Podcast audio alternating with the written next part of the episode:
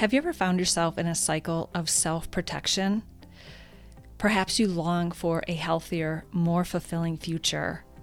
Then, friend, episode 92 of the Created to Thrive podcast is for you. My good friend Lisa Pinney of Wholeness in Practice and I have an honest conversation where we vulnerably share our experiences with the unhealthy coping strategy of self protection. We're going to unpack the root causes behind self protective tendencies and shine a light on hidden triggers that can keep us stuck. We also reveal practical strategies and mindset shifts that are needed to break these patterns once and for all. And this summer, the Created Thrive podcast, I'm going to be especially focusing on conversations about emotional health and spiritual well being to help you overcome life's challenges because I want to help you thrive in all aspects of life. So, if you're ready to rewrite your story and create a future that is overflowing with health and resilience, then tune in to this captivating episode. And I ask that you would uh, share this with a friend or family member as well, because we're going to explore the patterns that hold us back and then discover the transformative power of overcoming those barriers. So, let's thrive together.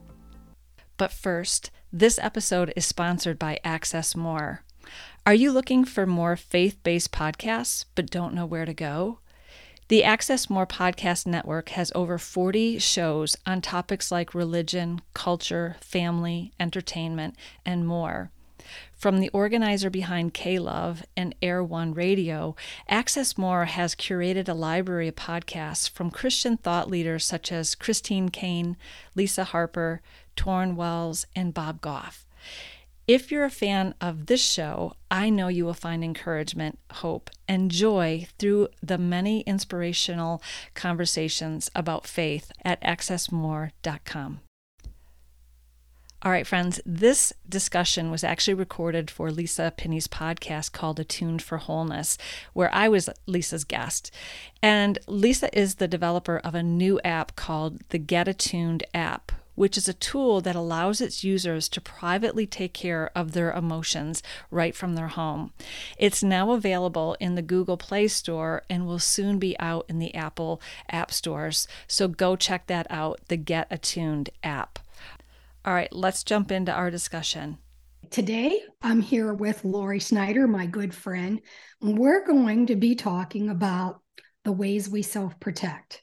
So, we're going to do it by revealing a little bit about ourselves because I feel like when we share our stories, you understand a little bit better because in sharing experiences, we connect and pieces of the puzzle connect. So, welcome, Lori. I'm so glad you're back. Thanks, Lisa. It's such an honor to be here. I just love you. So, thank you. I love you too. okay, so Lori and I have a little bit of a history. Um, we started out, I coached her, then she became a coach for my resiliency program, and she's killing it. I have to say that. But we also became really good friends. And in doing that, um, we often talk about the crazy things we do and what happens when we get triggered and what happens when we get confused. And so today we're going to just focus on self protection. So I'll tell you guys a little bit about me. When I was younger, I didn't self protect. I raged. I pushed people away. I fought. Like I physically fought people. Um, and at the time, I was probably about 96 pounds. So I don't know why I was doing that.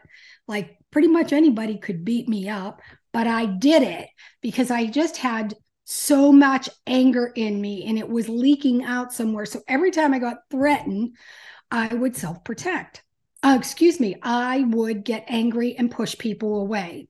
But then when I got older and I was working for some doctors, and doctors tend to be a little bit more dominating, I found myself shutting down, self protecting, um, getting quiet, avoiding eye contact, which honestly, what when that I did that when I was young, but I had this big long span of time that I didn't do that. I didn't get angry. I didn't flip out. And then I went to the other extreme and I kind of figured out that I personally would self protect when I was around people that were more powerful than me. That's my daddy stuff coming out. So, um, self protection became something I was really aware of, and I didn't like it about myself. I was like, what is wrong with me? Why am I doing this? But I also knew at the same time, I did not want to fight with people and scream and yell because, you know, um, that's not helpful.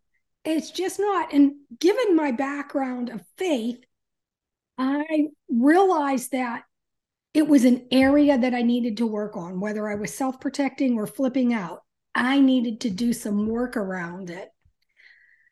And uh, all I can say is that's still a work in progress. and I think, honestly, I think that kind of stuff is I'll be working on the rest of my life.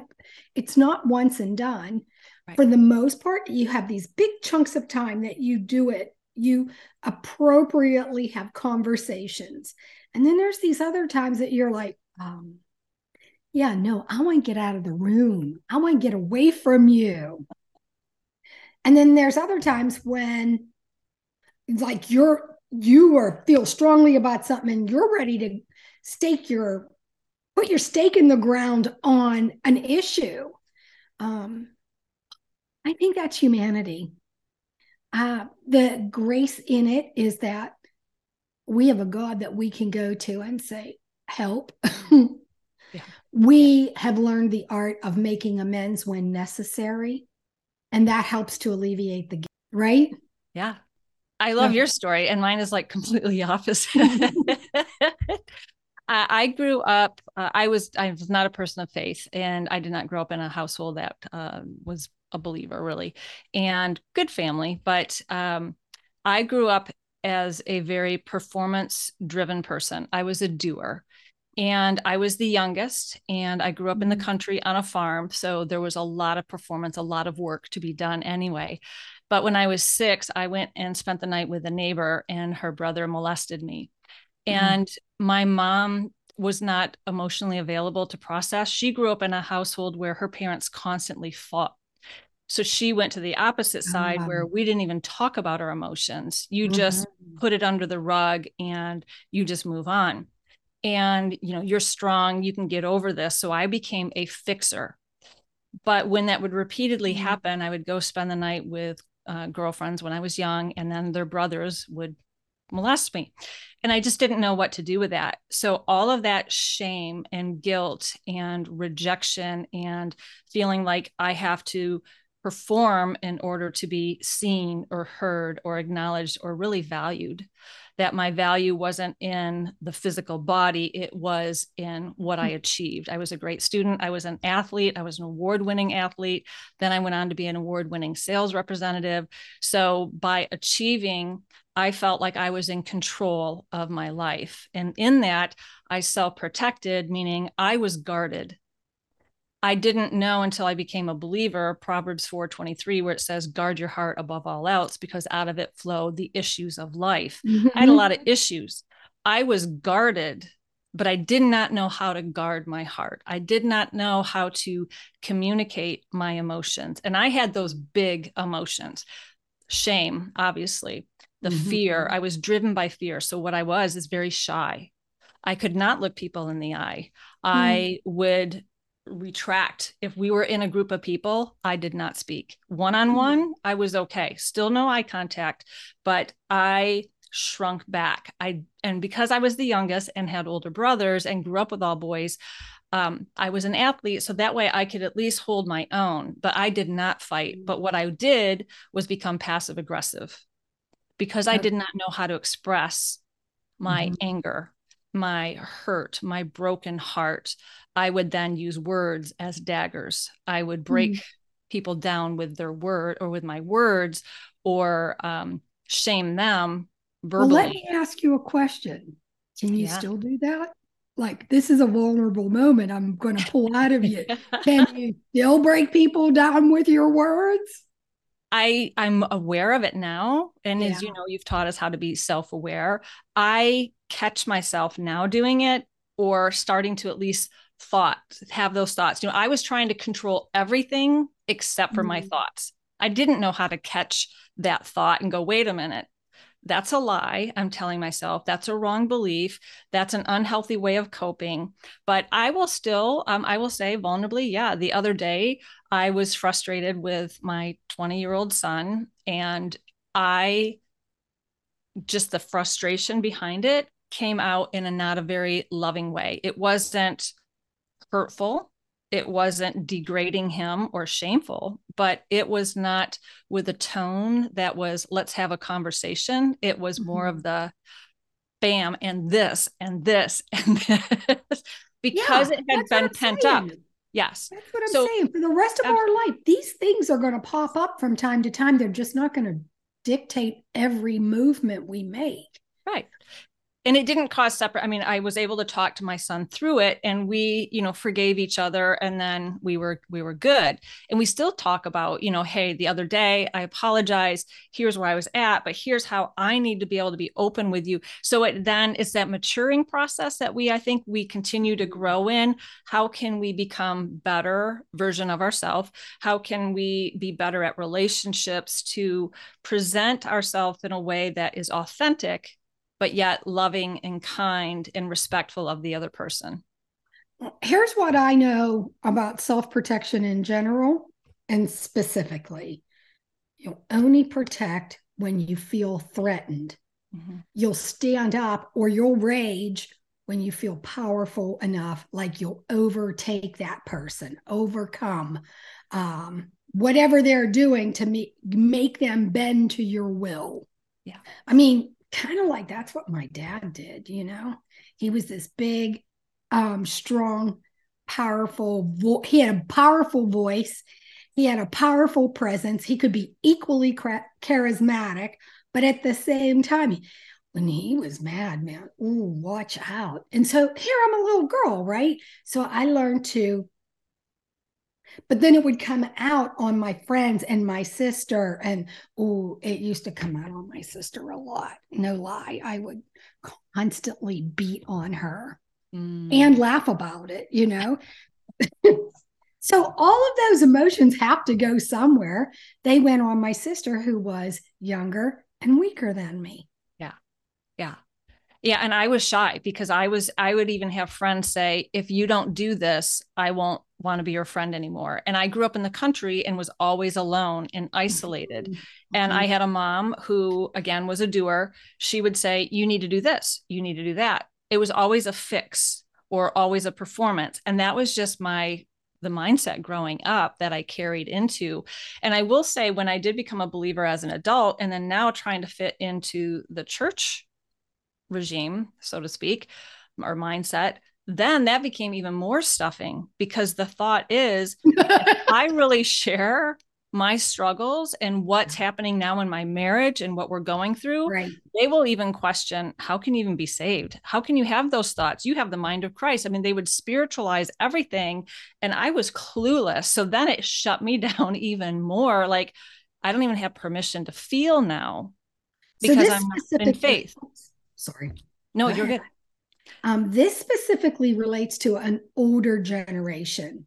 Those of us that heard a lot of that stuff in the 90s. Yeah. I wonder how a younger generation does that, or if they're more sensitive to each other because they're more informed.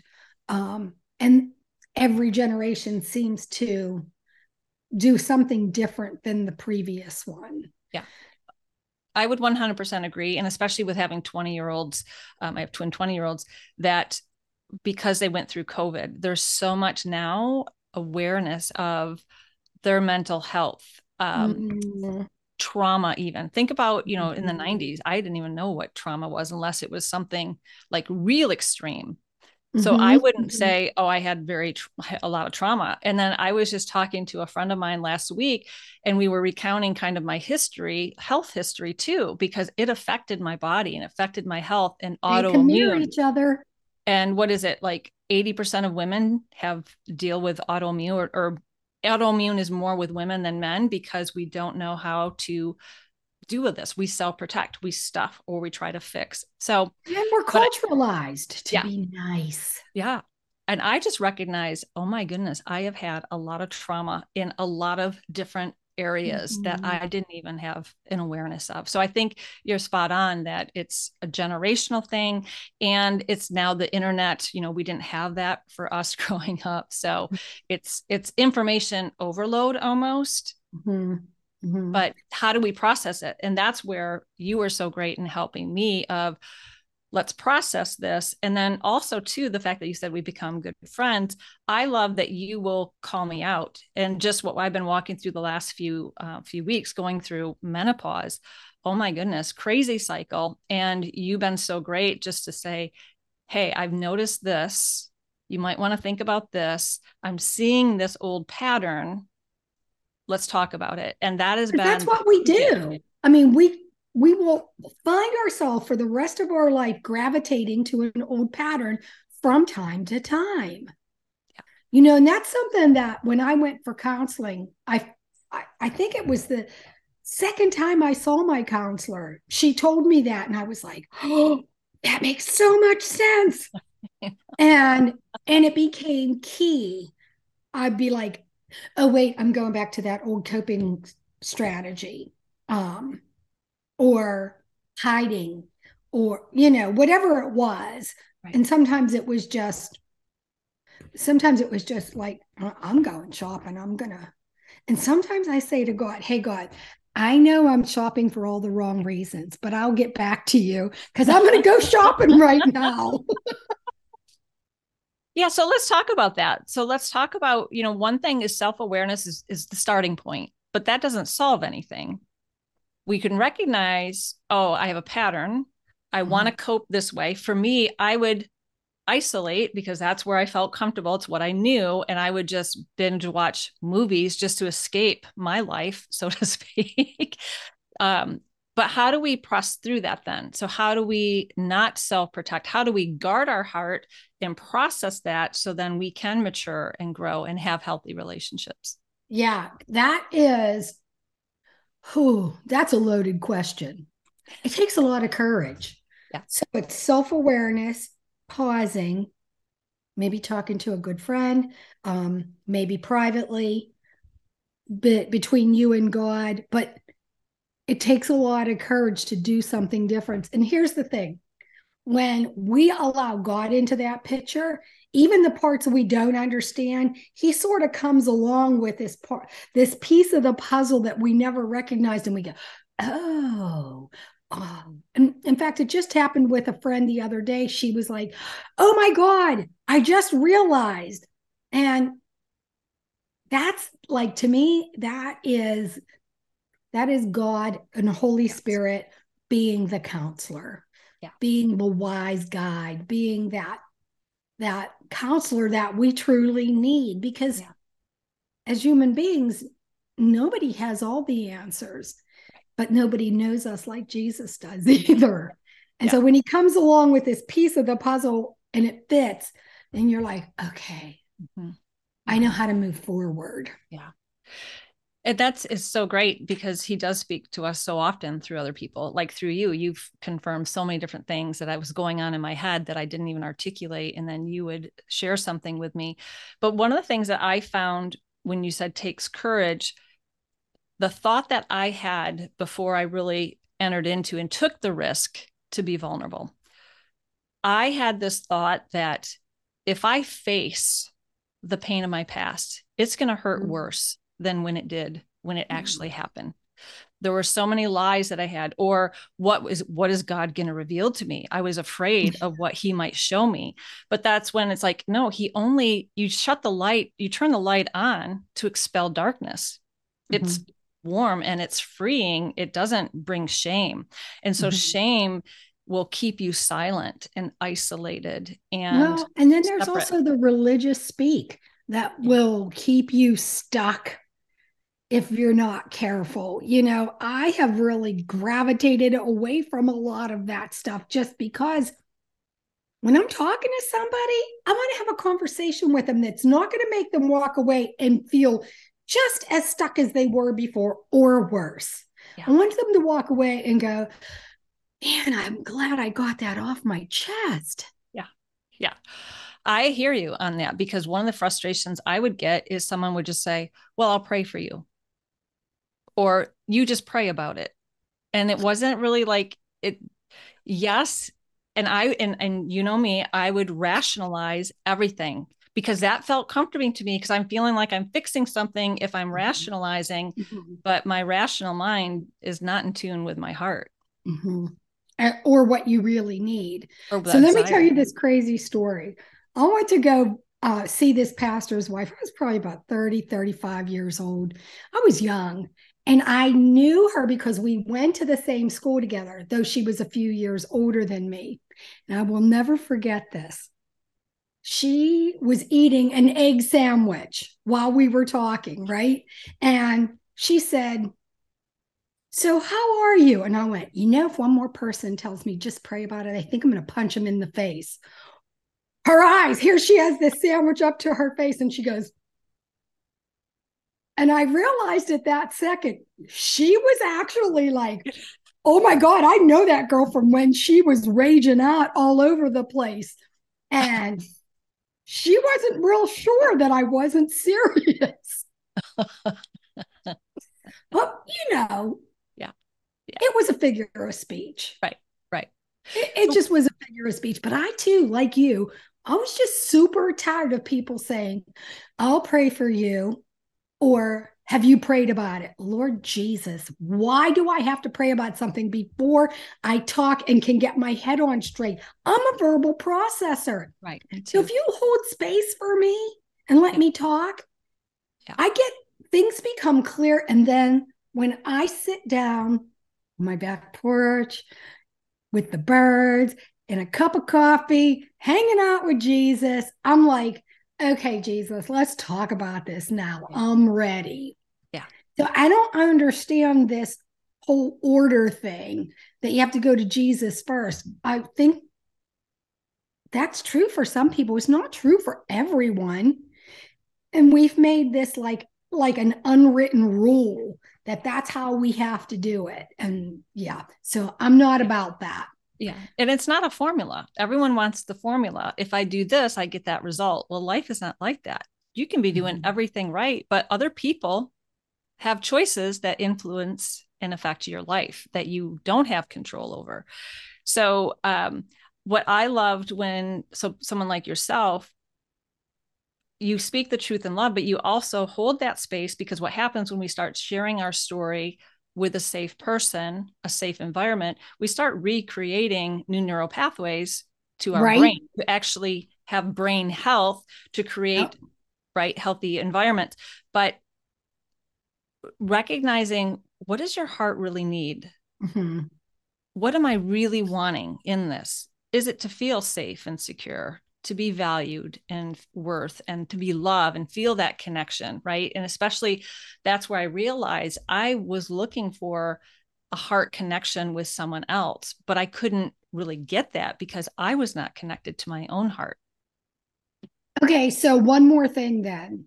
That's why women have these ongoing relationships one night stands eh, because they're looking for love but yeah. They give their body in hopes of getting love in return. And a guy's going to tell you, I love you, baby, in hopes of getting your body. So it's like this come on, women, we got to be smarter than that. Yeah. But it goes back to what you're saying need drives behavior. We're going to have those needs met one way or the other, either in healthy relationships or unhealthy relationships. And sometimes that unhealthy relationship is with the refrigerator.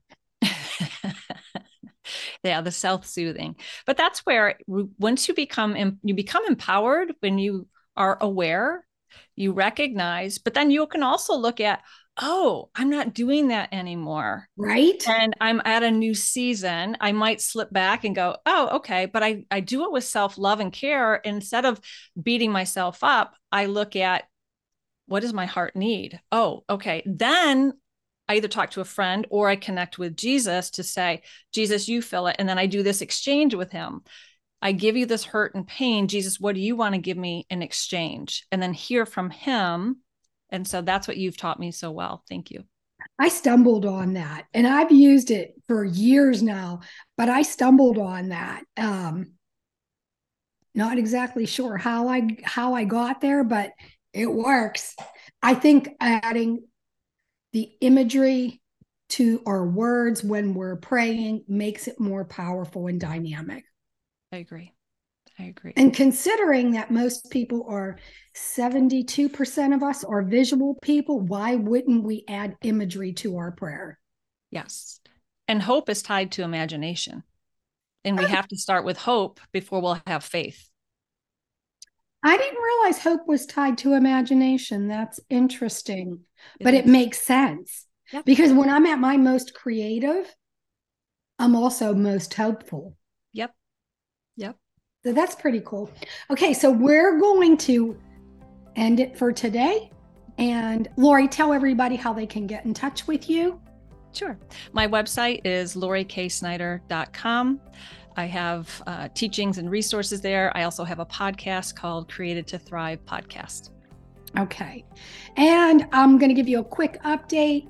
Hopefully, this month, the app Get Attuned is going to be out, and you'll be able to take care of your own emotions privately in your home.